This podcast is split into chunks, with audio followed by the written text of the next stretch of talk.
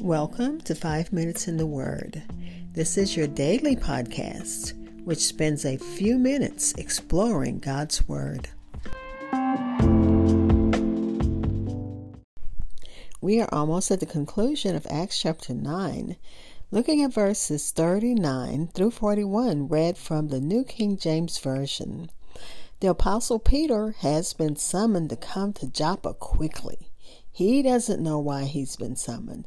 He's just been, uh, they dispatched a couple of men to go and get him and bring him, if they could, as soon as possible.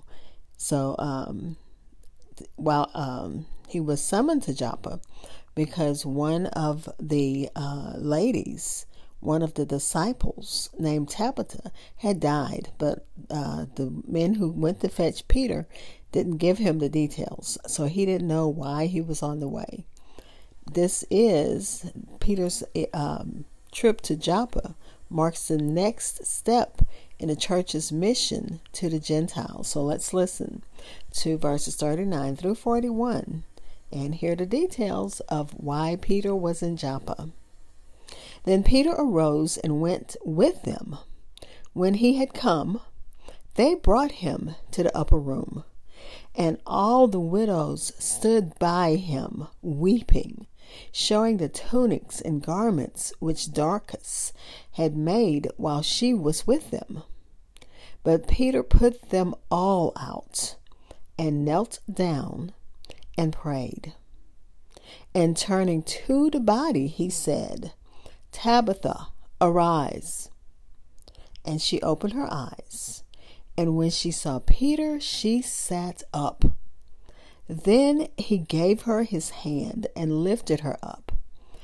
And when he had called the saints and widows, he presented her alive. Again, Acts chapter 9, verses 39 through 41, read from the New King James Version.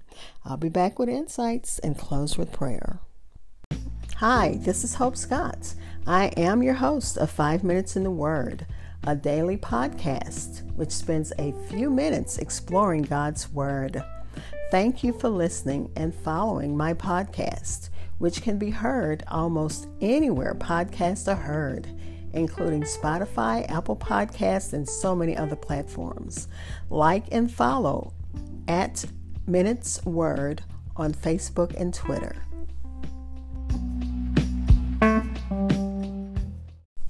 Again, that was Acts chapter 9, verses 39 through 41, read from the New King James Version.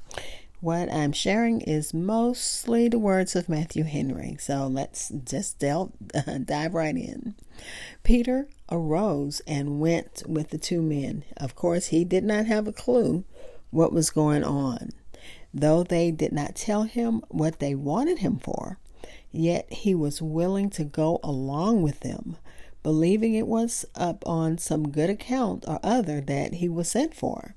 When the disciples from Joppa came to Peter in Lydda, they came with the hope that Peter would help Tabitha, or at least help the church community at that place work through their grief. All the widows were standing by him. So when he arrived, he saw uh, all of the widows weeping and crying for the loss of their dear friend. It may very well be that uh, they expected Peter to just comfort these Christian widows and others in uh, in grief over Dorcas's death, Dorcas or Tabitha.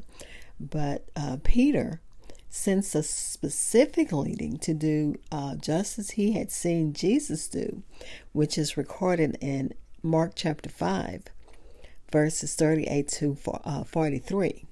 He put all who were in the room out. The manner in which he raised her to life, he did it privately. He didn't need an audience. He didn't want them thinking, you know, that it was a show, that uh, that so that they could praise him for what they you know what was done or even imitate him. So he did it privately. She was laid in the upper room where they used uh, to have their public meetings. And uh, there was a great crowd about the dead body in expectation of what would be done. But Peter put them all out all of the weeping widows, all of the relations of the family, and perhaps even that all of the heads of the church. Whoever was in there, he did not need he didn't want them there. And they may have been there because they wanted to join him in prayer. Uh, as Christ did, it says in Matthew chapter 9, verse 25. But Peter declined everything that looked like vainglory or ostentation. They came to see, but he did not come to be seen.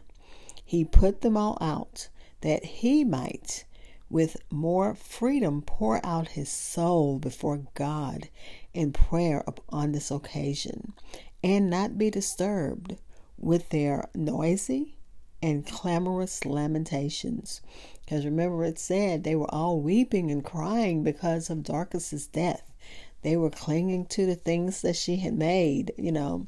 So you can just imagine a group of not just women, probably women and men, uh, lamenting the, the loss of this dear saint, this dear disciple of Christ. So Peter uh, just wanted you know, his time with um, his Savior, and he wanted to, uh, you know, not be looked at as, I guess, looked upon as um, doing anything that could be imitated or could be taken out of, out of, you know, out of context. Peter, you, Peter, with the submission of a servant and under the direction of his master, he knelt down and prayed. And uh, it says that Peter seemed clearly to remember what Jesus did in the healing of Jairus, daughter, which was in Luke chapter 8, verse 54.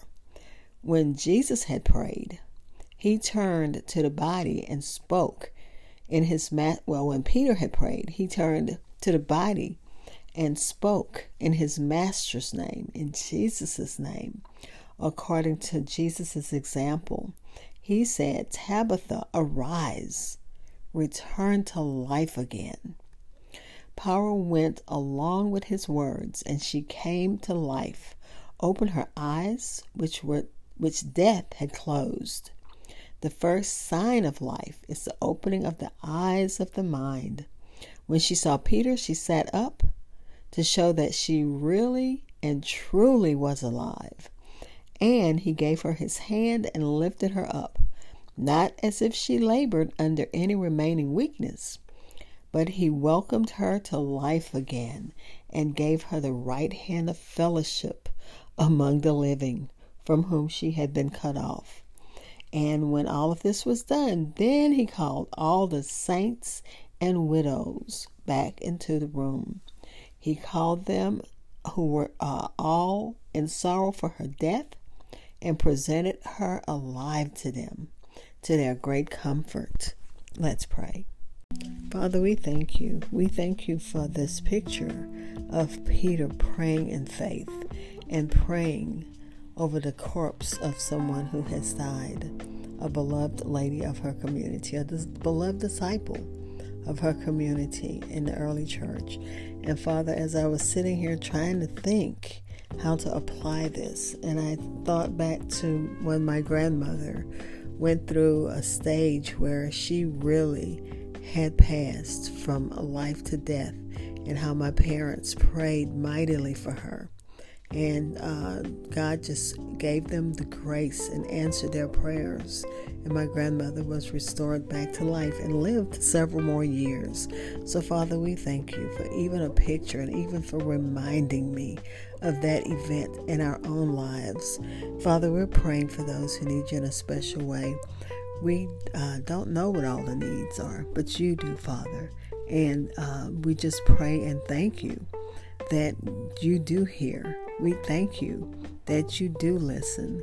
We thank you that the doors are always open to heaven to pray to you. Father, we're still praying for those who are uh, spreading the, the gospel in places where there's persecution. We're praying for those on the front line who um, that you'll give them the um, protection that they need, the peace that they need. Protect their families while they're away. Protect everything that pertains to them, Father, in the name of Jesus.